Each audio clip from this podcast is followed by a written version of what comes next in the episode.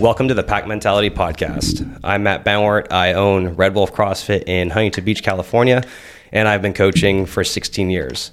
I created this podcast with one goal in mind, and that was to make fitness accessible, engaging, and effective for everyone. Today, you have the opportunity to see what kind of goes on behind the scenes of owning and operating a gym. And today we have Dan Uyemura on as a guest today. And Dan graduated with a Bachelor's of Arts in Business and Economics from UCLA.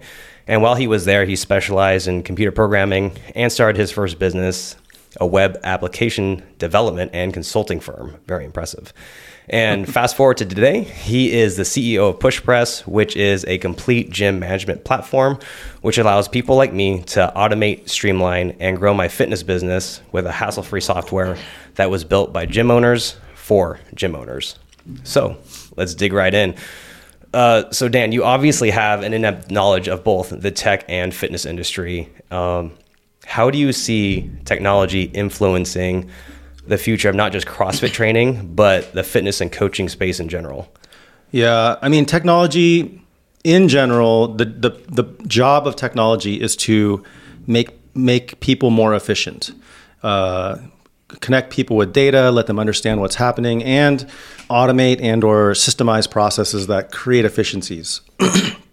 um, before big tech, like a lot of businesses, they, the technology was business process, but mm-hmm. now software is actually turning processes into workflows and allowing um, people to become more efficient running their businesses or at least even scaling, like getting coaches to do the work too. Right. Um, question was, where's this going? Uh, like what, what, just what do you see like the future of, of technology? How is that going to influence like the boutique fitness industry? Right. I think in, okay, so if you look across the landscape of business in general, I think technology has impacted business from the top down, meaning mm-hmm. the biggest businesses with the most revenues and money and market capitalization got access to tech early. Mm-hmm. Um, I think fitness is on the cusp of it, specifically like boutique fitness or uh, fitness studios. Um, you know, it, it, filtered down from private, like government had tech first, and then like you know, imagine like auto manufacturers and airlines and stuff they got access to pretty cool tech. Second and then like recently like restaurants got some really good tech uh, that that the operators were able to understand how to use. I think to date tech has failed fitness mostly. Really? Like yeah like we've all built stuff that lets you kind of operate better build process like we've done the table stakes stuff. Hmm.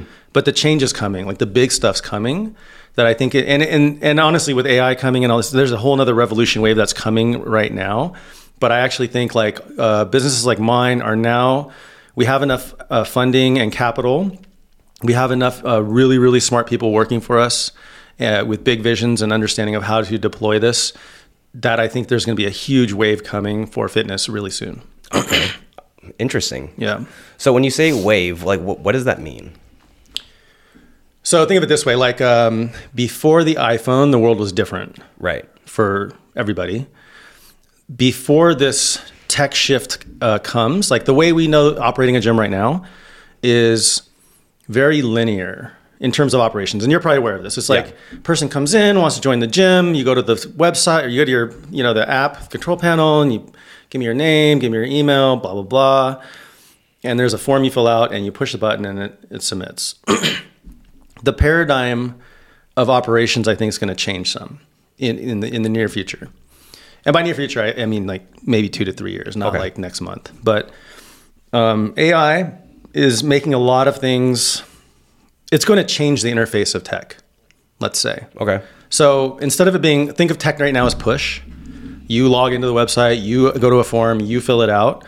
It could um, be way smarter, right? And I'm just imagining off the top of my head this is completely off the top of my head. I haven't thought this through yet. So there might be holes in this if you're in the audience. Like mm-hmm. you might be able to easily poke holes in this. But let's pretend I'm on your website. I f- indicate I want to be a member. There could be a system that intercepts that, knows my email, phone number, like kicks off automated communication to you, to your staff, does some background research on me, figures out key pieces of information that are out there on the web, compiles a dossier for you, books the appointment, gets them into the gym, you know they sh- they show up and instead of like you having to worry about any data entry or mm-hmm. any management of any of this stuff it's like you're you're you're working with them like coaching, you know, doing what you do best, explain the value props, you're coaching them, you're putting them through a class, you're doing whatever you're doing. Then it's like um, they might get a text at the end from the system, like, "Hey, we just noticed you finished your class. Like, you want to, you know, like, it, like the whole process can be a pull process or a blended process pretty soon, right? Data input can be in chat format now. Like imagine you this this is all imaginary stuff, but not that far away. Like you open up your control panel and you're like, oh hey push press, uh, I need to add Dan as a new member. Okay, what's his email? Oh, his email's this. Okay, cool. Do you want to put him on a membership plan? Yeah, put him on a membership plan. Put him on the unlimited plan. Okay, done. Right? Like instead of like clicking a navigation, clicking a button, going to a menu, going to a form, you know, all that is flip phone. You see what I'm saying? Right. Like we're moving into smartphone Interesting. era. Yeah. That's crazy. The, the world the world will change. Data. So the other big thing is data. Like we are now getting to the point where the data is going to start coming. Like we are investing heavily in the data stuff, mm-hmm. and not only on the, on the on the simplest level, the data unlocks understanding. And the hardest part, like if I just gave you a whole bunch of data, you'd be like, "What do I do with this?" Right. But we are going to get to a point where like the data can can start to inform, and layered on top of the AI, it can be like, "Hey Matt, did you know like 43% of your members go through this flow, but we've identified this flow is suboptimal for your gym. You should probably put them through that flow." Wow. Right? Like the data can start to tell you the story as opposed to you getting a report and you're like, Yeah. what the hell does this graph even mean?" Exactly. Right? Do you, do you play NFL? Uh, what do you call it? Fantasy football? No, no, I don't. I, I only played one season in the last decade uh, because I just don't have time for. I didn't have time for sports, but I played one season because the push press team did, and mm-hmm. I was like, I'll bet. I'll bet. This side note. I was like, I'll bet you all win. I, my team name was Dartboard because I just like. in fact, I just let it auto draft. I didn't even draft. I don't know. Uh. I didn't know any players, and I won. I actually won. So I was like, see, this this whole thing is stupid. Like, if I can win, this is stupid. But anyway, what was cool is every week, like this is this tech's already here. And this is what I'm saying. The NFL has mega money. And they're, they're doing this, right? Like every week I got an email and it was like, oh, this running back outperformed his normal performance by 23% because the de- run defense of the Vikings was, you know, banged up. And it gave me this really easy to understand English summary of what happened. Right. Mm-hmm. And I'm, and I'm, and you know, I'm a tech product guy and I'm like, this is machine shit right here. Like, Right. there's some machine crunching all this stuff and it just told me in plain english in a way that i like when when i look at the nfl stuff it's probably similar to like when a person who doesn't know data analytics looks at a report like i'm like i don't i don't know if this is good or bad or Yeah. whatever but it just told me such plain english i was like oh cool i'm going to start that guy again next week because that sounds pretty good you know what i mean like it, it allowed me to make That's decisions awesome. that's where data is going to get And- Interesting. when I say top down, big industries have had this, right? Mm-hmm. Airlines, like all that pricing shit that they do, where. Oh, it's just like the seats change and all this stuff. Like that's all data driven, human like heuristics and human behavior psychology driven. They crunching all the numbers and doing stuff. Like that's becoming accessible to the point where like it's affordable for us to build. We're able to get engineer. We have the money to get the engineers that are good enough to build it, right? So all this stuff is now going to be unlocked in the fitness world soon. Oh wow. Yeah. Dang. So what what kind of a timeline, if you could attach to that, how long do you think that that would take before that's like actually like operational? it's going to take time. Um, I mean, to be honest, like building software is super hard, and like we're still working on stuff that I consider to be table stakes, like Really? making the calendar nice. You know, like that. Nothing fancy about that. No data. It's just like make it so someone can enter a calendar or get appointments or whatever. Like we're still working on step zero stuff.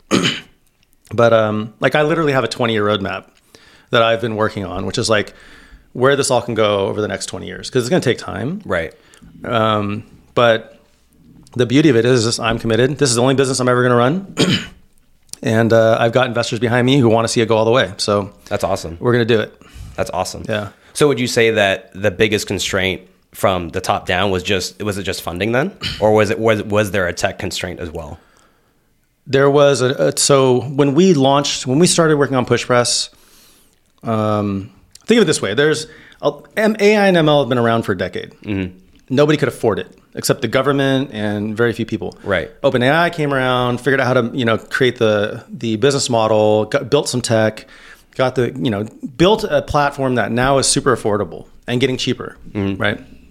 So before when we started push press like stripe had just started before the cost of doing payments processing was like you'd have to find a merchant. Like they didn't have Right. APIs. Like it was just crazy hard. Yeah. Stripe pops up. It's like boom. Now you can do payments in like a day. Right. That's- that's true. Open AI is like unlocked AI in a day. So um, a lot of this stuff is going to come faster and faster, and it's going to be cheaper and cheaper. So to your question, when we started the company, things were prohibitively expensive. Yeah. Like you couldn't run ML models or do the data stuff cheap. And the unique problem of, in our space is we support very small businesses. You guys can't spend $1,000 a month for the software. Therefore, we can't have the type of revenue that supports hiring a whole big team of really smart people without getting funding from an investor. But an investor won't invest in a company where there's a bunch of small businesses that don't want to spend a lot of money on the software. You know, it's, it's like a chicken and egg Yeah, problem. totally. So it's really hard to actually build an effective business in this space, right? Um, it's very, very difficult to get past that hump where like you can actually get capital. And until you get the capital, you're always like, uh, you've got 100 things to build and you've got no one to do it. And you've got customers who want you to do it, who believe that you can do it, but it's just too hard. It's too much stuff to do. Yeah. And the analogy I give people is like we have we have a lot of features in PushPress that people have built a billion dollar business doing. Mm-hmm. Like Calendly built scheduling. DocuSign has waivers. Yes. You know what I mean? Like there are things that we have to build for PushPress that we basically give to you for free that somebody has built a billion dollar business around. Oh, yeah. Just doing that one thing. But we have to do like 50 of them. Yeah. So it's it's a tough business. Dang, that's crazy. Yeah, that's a great point because I remember before Push Press when DocuSign that, that that's all they had, and was like I remember getting digital documents for like CrossFit affiliation, and I do DocuSign, and then when Push Press, uh, I remember when. Uh, I subscribed to Push Press back in January 2019. I was like, "Oh my gosh! Like I have all this stuff that I have access to. How convenient! Like this is really cool that I can handle so much stuff on one platform." Yeah. Um, let's kind of dig into more like specifically push press. So, how does push press handle the unique challenges of running like a boutique gym or a CrossFit gym? Ooh, let's unpack that a little bit. So it's tough because we are not CrossFit specific, Mm-hmm. even though like I owned a gym. It's actually funny. I didn't know you worked out at Code Three. You're probably there when I was like hanging out with them. I probably was. Yeah. yeah, at the uh, behind the See's candy. Yeah. Yeah. Yeah. I remember that Okay. way back in the days. Anyway, um, it's tough because every fitness vertical requires something different, right? But like I alluded to before, no fitness vertical is so big that you can get an investor to say like, yeah, go break off the MMA, you know, world and own all of the MMA gyms and do the software. Yeah. Because for the investors, it's just ultimately not that interesting. Yeah. You know, in our world, it's like that's huge. Like if you got all the CrossFits on you, that's big, right? Like Wodify's done great. They've, they've crushed in, in, in CrossFit. But in the investor world, they're like, mm, that's kind of small. Yeah. You know, like that's cute. We, we, we want Ubers, we want Airbnbs, Yeah. right? We want stuff like that. So what's tough about building the software is you have to build functionality that serves multiple targeted niches mm-hmm. without making it confusing because small business owners don't have teams of people to train them how to use software. Yeah. And they don't have time. Like you're busy doing everything else, right? So there's this fine line walk that you have to walk between simple software that can service all fitness types, all different like educational levels of owner, you know, everything from we have gyms that are like two members in a garage. And then we have a gym that's doing $220,000 a month, right? And it's like the software has to support all of that. Yeah. And that's hard.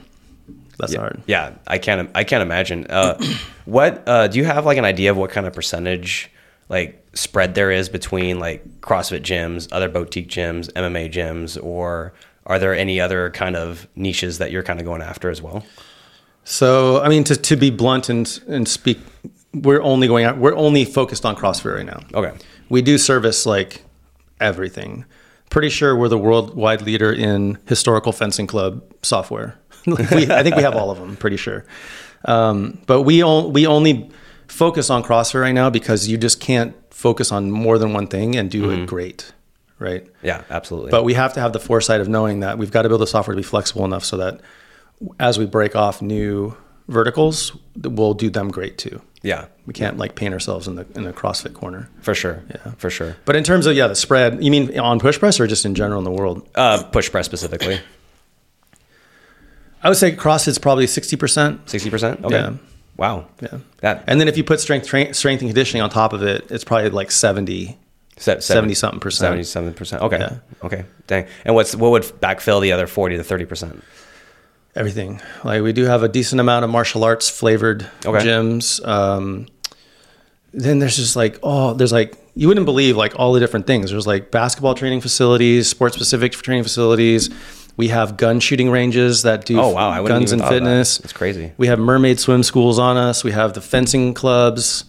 We just signed up a Hawaii automobile club today. Hmm. don't, like I, I just you know th- I think again going back to that other big problem I was talking about like all these niches. There's no investor who can invest into any of them, and the, building that software is very hard.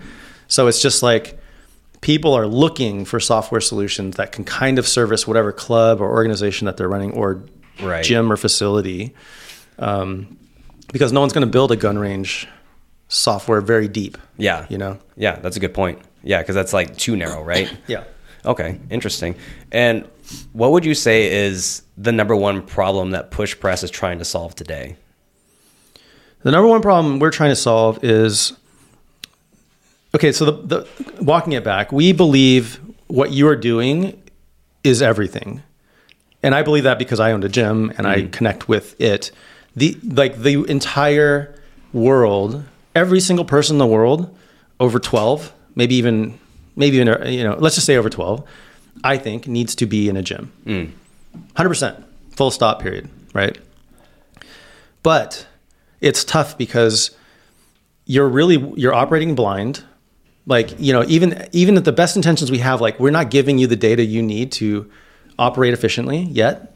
And you're you know a lot of gym owners are operating without education. I know you invest a ton of time in your education so that's different but like you have to go out of your way to be educated. And most people open the gyms because they want to express fitness Yeah. to their community. They're not opening a gym because they thought of all of the stuff they're going to have to learn to be a good operator right? And um, they're doing good in their communities like the community needs them. But the problem is like all those inefficiencies add up to gym owners are struggling right? And only a very few small percentage of them are excelling right who have gotten past this hump of Yeah. being in a in like hey this is actually a, a viable business that's doing great and my members are getting a ton of value and like this is good. Mm-hmm. The world needs to be in a place where gym owners can focus on their customers because that's all like i don't think you wake up in the morning and go like dude i can't wait to do accounting. Yeah. or like you know? Definitely not. yeah. So it's like all of the stuff that gets in your way of serving your customers we need to handle for you. We need to help you with or find a vendor to do it for you right? Like um, even finding a vendor. Like if i'm like hey go find a um, accountant today and if you didn't have one it's like okay now i got to look up a bunch of accounts call them read reviews do all this stuff. It's like if I can take that off your plate and say like here are 18 accountants that I've pre-vetted that have reviews and ratings that have like track record and history and data attached to them and we take we build the trust and take away the risk and it's just like here you go. Yeah. That greases the tracks for you just to spend less time doing the stuff that doesn't matter mm-hmm. you know what I mean Yeah. and so that's what I see our responsibility in this equation is is like I need you to spend as close to 100% of your time making sure Mary and and John are getting 100% of the value you can give them, you know. And even with your best intentions, you're probably giving them you know something less than 100 because it's like you've also got to you're worried about this other thing you got to do to operationally. Right. You know what I mean? So that's that's our that's our big goal. No, that's awesome. Yeah. And I remember specifically, I responded to one of your posts about you posted, I think, on Instagram. It was about that uh, some gym owners are still using like whatever gym at Gmail. And then I asked you, I'm like, how many gym owners still do this? And he's and then you responded back. It was like 50 percent, and I was like blown away by Fifty that percent number. minimum. That's being that's minimum. minimum, really, I bet you if I actually open up my database and look, it'd be more than fifty percent. really, man. And some of them are great gyms. Like uh, Yeah. here, I'll shout out another one. So Babylon CrossFit New York in Uh-huh. Babylon, New York. Trish, great owner. She just hit me up three days ago and she's like, I'm finally off my Gmail account. And I'm like, dude, you are a big legit gym.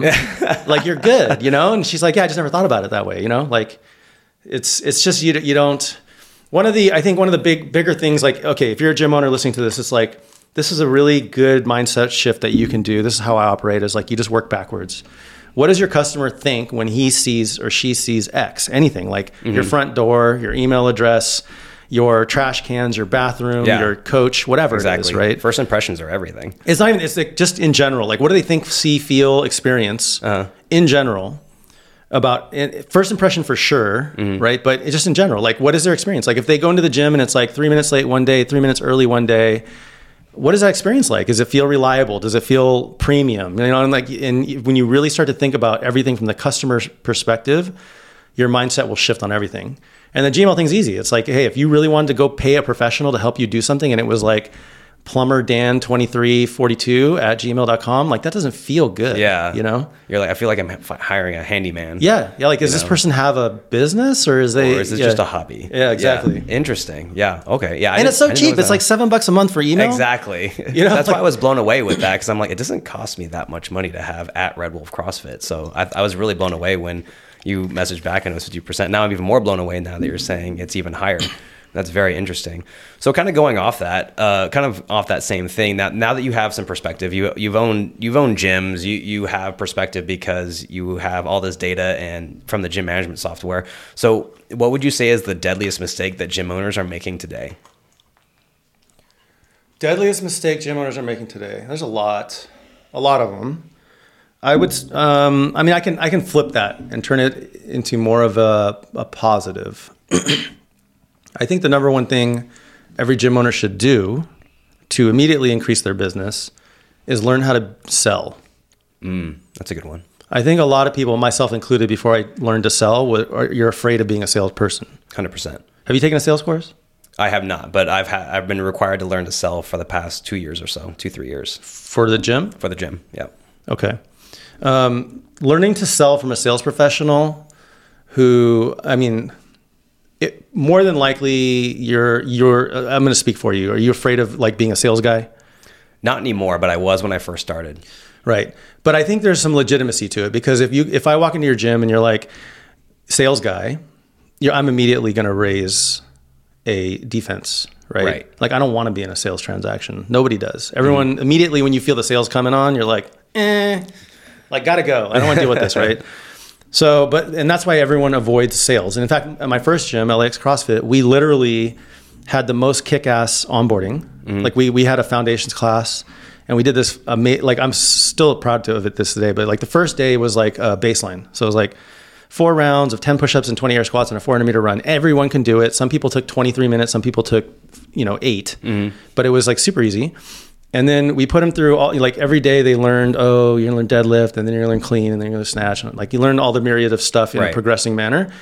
And then the last day, we they come in and we're like, and we and it became a thing. So it was like all the members knew it was coming, so they did it too. But it would be like on the board, it'd be like Hell Night, right? and then and then it was like we, we put them through this thing like, okay, if you finish, like hopefully you don't have anything to do because this normally takes about an hour and a half. And you know they've they've gone through this week of experience of CrossFit at this point, so they know like, oh my god, like it's really hard. I get you know like I get really tired, whatever. So it's like it's probably gonna take the you know the best person did it in about 40 minutes, but it, it takes the average person about an hour and a half. So just cancel any plans if you have them right now, and like you just hype it up so they get all super scared because they're like brand new people. And then at the very end, we're like, oh, we're just kidding. We're just doing the baseline again. Like, and you just retest the baseline. Uh-huh. And every single person like beat their time by at least like 30%. Most people were like Wow. 40, 50, 60%. And it's had nothing to do with the ability, had everything to do with their belief. You know what I mean? Like I've gone through four days or five days of CrossFit now. I know I can push myself a little harder. You know, like it, it's not like they got stronger in a week. It's just they believed in themselves. Right. But they weren't even in the position to understand that yet. They're like, oh shit, CrossFit works. Yeah, Like I see the math is on the board. It makes Uh-huh. sense, right? Yeah. And then we did this tying this back to the sales thing. And then what we did what we called the no sell sell, which were like, cool, congratulations everyone, see you later. and like looking back on it, everyone was like, huh? Like what the fuck? I want to join. Should I talk to somebody? Like, like, because we didn't want to be salespeople, right? And uh, so we probably honestly lost like fifty percent of our sales because people were like, "I guess that's it. I'll just go. Home. I'll go then." You know? yeah, that's join so another gym. funny. So it's like you're actually doing someone a disservice if you don't sell Yeah, right? If you look at it from how stupid that was, um, you you ha- like a person's there to buy and they have to they need information to buy and then there needs to be a transactional flow to buy. Right. but you don't have to be a salesperson in the lens of like what you see on tv Yeah. you know? And so i think the most impactful thing a gym owner can do is learn how to sell ethically mm-hmm. right? In a way that like is congruent with how humans want to transact and feel good about transacting. And it will probably immediately increase your increase your close rate like 50% and be impactful to your bottom line day one. Yeah. No, that's know? awesome. I remember when I first, I remember one of my first times I had to sell in like a consultative process when I changed my my uh, intake system, and I remember being so nervous that I totally bombed the sale and thinking like this is crap. It's not going to work. Like I don't know why I'm doing this. And then and then over time after I got more reps in, I realized that hey well first off i realized i got I, I did get some coaching on sales and my coach was like you know you don't you don't your goal isn't to sign up everyone. He's like remember, remember who your avatar is. And then you know if and then try and get them not to buy but try and get them to decide. Yep. And then and so he's like you know just have a conversation with them as if you are having a conversation about crossfit with a close family member or a friend or a friend of a friend and just let them know what you offer and you know they can take it or leave it. But at the end of the day it's it's going to be their call anyways. Yeah. so Yeah, absolutely. Um, and I think one of the things you you said is like uh, business 101. You got to get the reps in. Yeah. And everyone's just afraid of like, oh, I'm zero for one. I'm zero for two. It's like, dude, you got to do this like a hundred times before it's even going to make sense. oh yeah So it's okay, you know, like, and then you're going to stumble and, and close one, and you know, and you're going to learn every single time. You're going to learn, but you got to do, you know, probably after your twentieth sales consult, you're probably probably starting to figure out your groove and what you're comfortable with and what works. But the first twenty are gonna be rough, man. Oh yeah, just the way it is. Yeah, it was really rough. One thing I learned also when I was kind of going through those sales was I learned that you know I don't want everyone.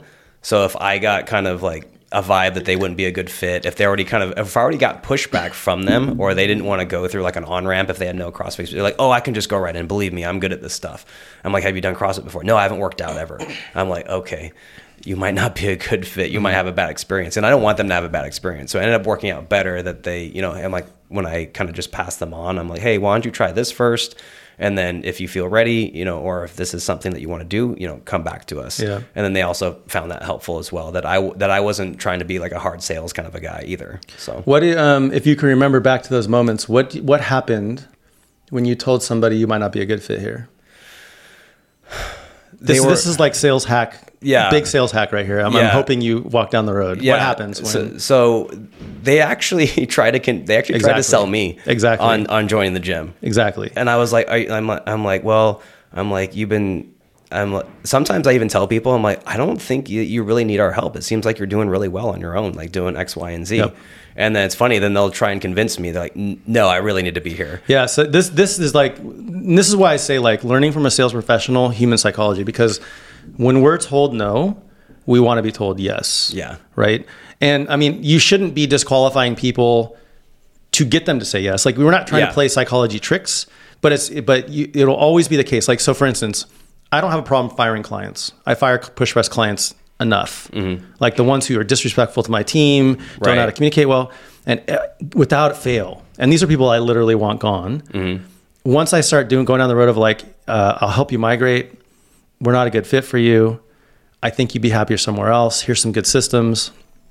Oh no, like what am I doing? What what happened? Like I'll fix Yeah. this. And I'm like, I really, I, I don't even know if I want you to fix. Like I don't think you have it in you, but you know, because it's it's really like mean spirited, bad natured people. I just I don't want around. Oh, yeah. 100 percent. Yeah. So, anyways, like gym owner listening to this right now, sales hack number one, I call it staying on the no, which is like, I'm not trying to sell you. In fact, I'm trying to find reasons why maybe this isn't a good fit for you. Mm-hmm. And that I think that's still ethical, it's still above board. But like, instead of you coming in and be like, let me show you why Red Wolf CrossFit is the perfect gym for you, and be like, I'm not really sure if it is. Let's ask some questions and figure it out. Yeah, I might not be the best gym for you. Exactly. you know? And that's okay right? The minute you do that then they're going to be a little bit inclined to be like no i actually want this like oh he's not selling me.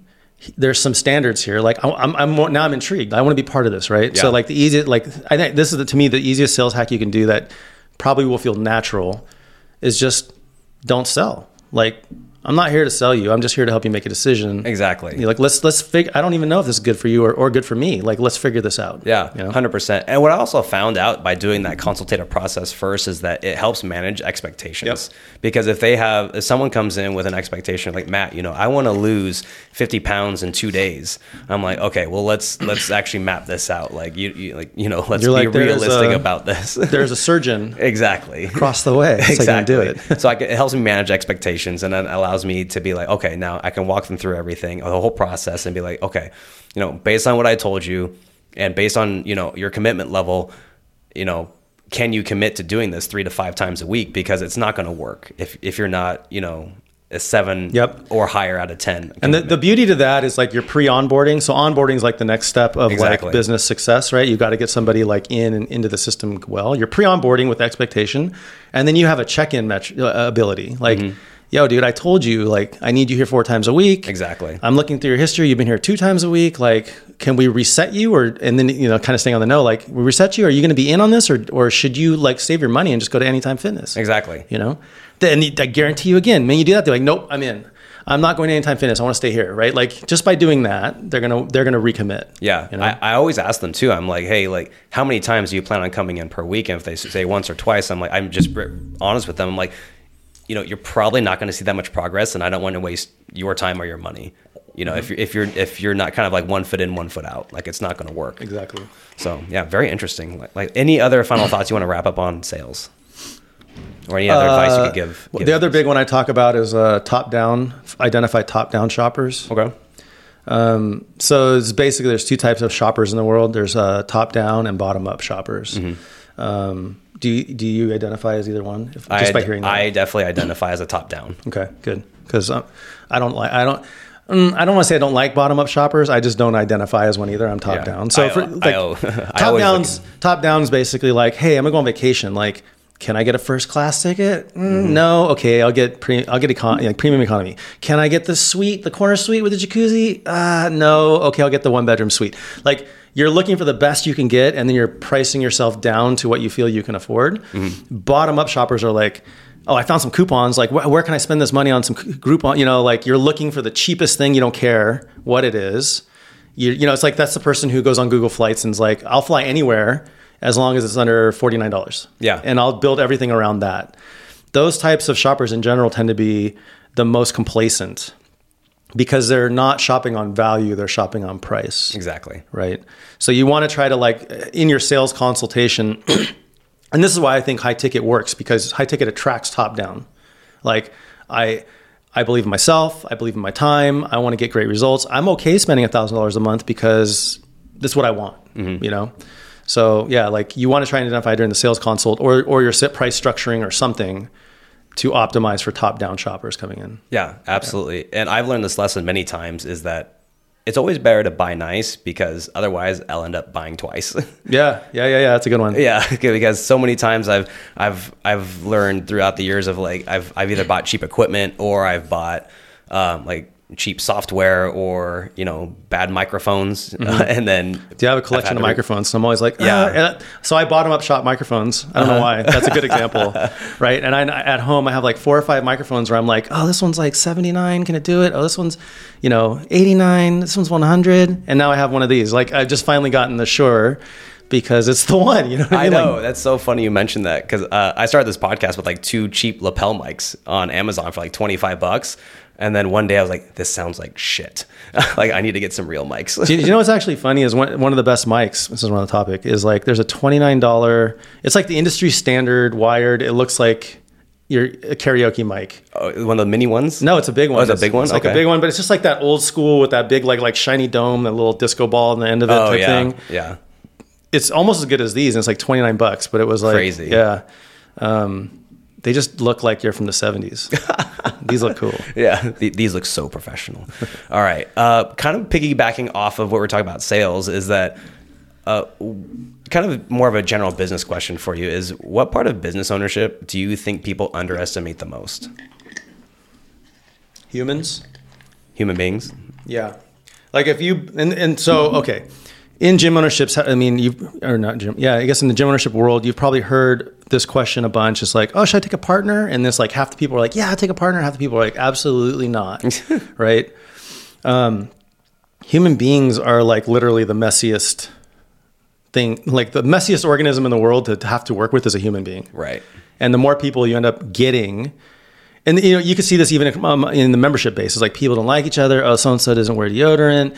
Oh, like so and so is flirting with me. Like Oh, all yeah. this messy stuff 100%. happens once you get humans together. So it's like when you build a business, the one thing you don't think about. Okay, so I guess I can piggyback on that. Humans are messy.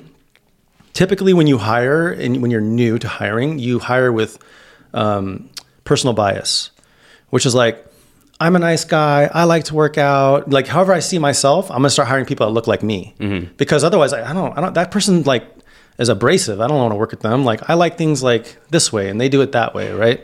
The problem with that is you end up hiring a whole bunch of people who are just like you, and they also have all the same flaws you have Oh yeah. right? So it be, that becomes a problem too with with hiring. But yeah, hiring people, managing people, all of that, like it's it's much more difficult than you think. Dang. Yeah. Dang. Yeah. I wasn't expecting that answer. That's crazy. Yeah. Um, so what specifically, especially, so you say people are messy, uh, and when it comes to gym, or not just gym owners, but just business in general, underestimate. Are you say, are you speaking more from like a customer standpoint or from like a Well, team standpoint? Specifically, it, you know, to that question, I was speaking more to the team. Okay. But then it's like it's pretty easy for you to see. Like if you look across any Right. gym community, there's always the things that pop up, like so and so got too drunk at the Christmas party, or you know, like just these messy things happen that you can't control and you can't, uh, you know, you can't even forecast. So you, you talk about like running a business, you want things to be clockwork, mechanical, process Right. driven. Like you put a dollar in, you get two dollars out. Like the more people you add, the more that just goes away. Yeah. You know, 100%. It's hard to manage that. And how have you specifically managed that with the PushPress team? Well, I'd say in the beginning we we uh, we just made all the mistakes, Mm. right? Personal bias, like the way we hired, we didn't have a great interviewing process. We didn't build like a lot of things. We made a lot of mistakes, right? Right. So I think ultimately, you know, you either you either learn by making mistakes or you learn you pay someone to learn. You know, and I didn't. We just didn't think of things in that way, and we made a lot of mistakes. I think.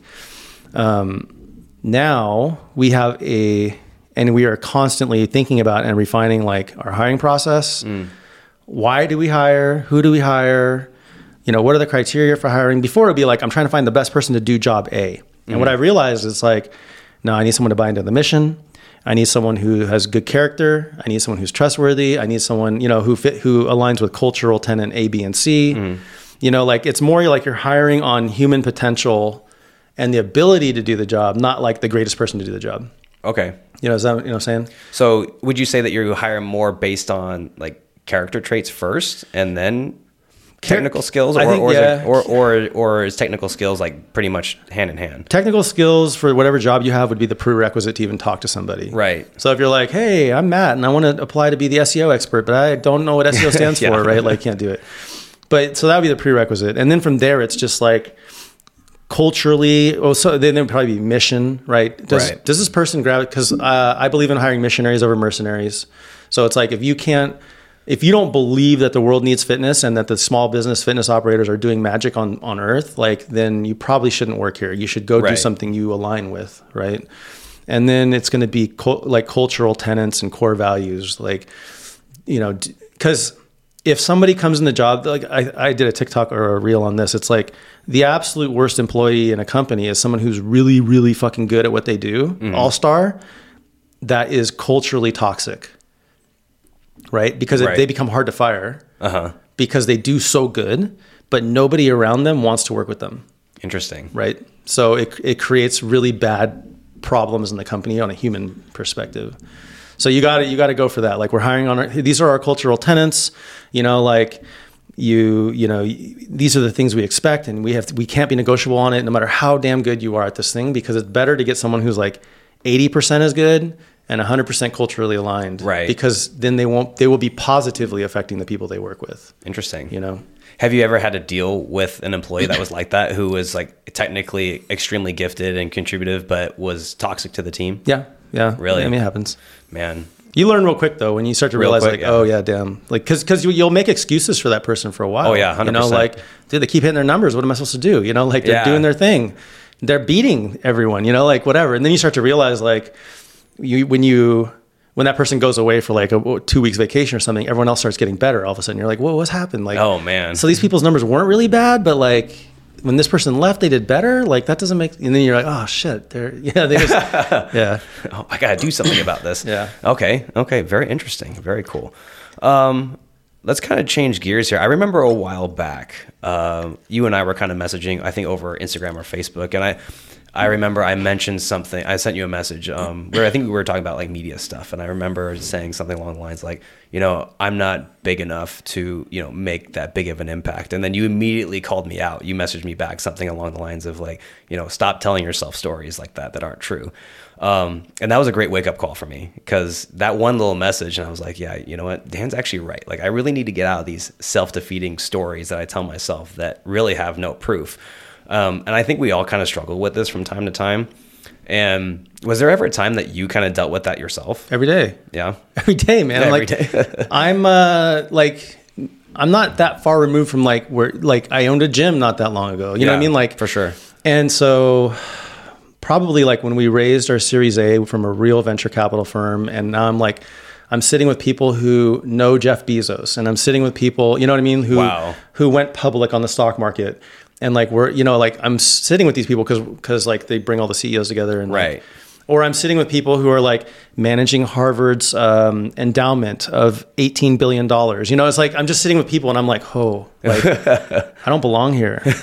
you know, but um, the, the biggest thing I've I just learned is like, yeah, I mean, you might not belong there or whatever, but if you believe you can get there, it's just stepping stones, right? Like, I think a lot of us, like the whole imposter syndrome thing is like, you think of the game as like we'll use a football analogy like it's you know first and 10 from the 25 and it's like you've got to throw a touchdown.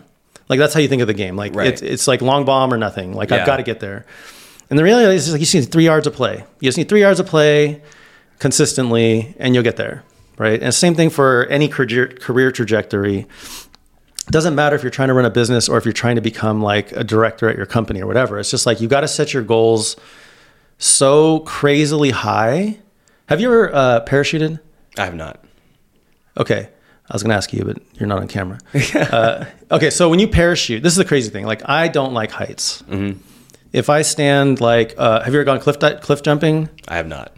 Okay, man, I can't. Man, I, I, I just work out, man. Have you have you ever like stood on the top of a fence or just something where it's like you know Yes. it's not that high? Yeah. Okay, so cliff jumping is a good analogy because like you're like 15 feet up, but you know, and then the where your eyes are is like another six feet up, so it looks like 21 feet. But the 20 you never you don't ever look at 21 feet, so you're like that is high. Mm-hmm. But then when you're watching someone do it, you're like that's not even that high. Like what are they scared about? You know what I mean? It's like depending what the perspective is. Yeah. When you parachute, you're so fucking high. It's like the, there's just colored squares on the ground. Like nothing makes sense because you're so high, Uh-huh. right? So when your your legs are dangling out the plane and like you're looking at the earth and it's just like patches of because it's always in like some countryside. It's not like you know over city. So it's like Yeah. patches of green and patches of blue for you know just patches of colors and nothing makes sense. So you're just like okay, and you jump out and you're falling for so long like nothing makes sense. It's not like you're hitting anything. You're just like floating. It feels like you're floating. Anyways, I think imposter syndrome is kind of like that. Like you got to aim so high, it doesn't even make sense. Like for me right now, it's like I'm gonna take PushPress public. I'm gonna ring the bell one day on the on the stock exchange. Mm-hmm. That doesn't even make sense. Like I don't even know. Like none of that. I can't even. I can't even daydream and be like, okay, I'm on the plane. I'm gonna go to New York Stock Exchange. Like none of that even makes sense. That's just where my goal is. Mm-hmm. So that way, it's like I can't get get afraid of it right? If my goal was only like, hey, I need to get to pick a number of 5,000 clients or whatever, it's like, that's so close. It makes sense. And it becomes a little bit more like, oh shit, can I do that? Yeah. It gets a little scary.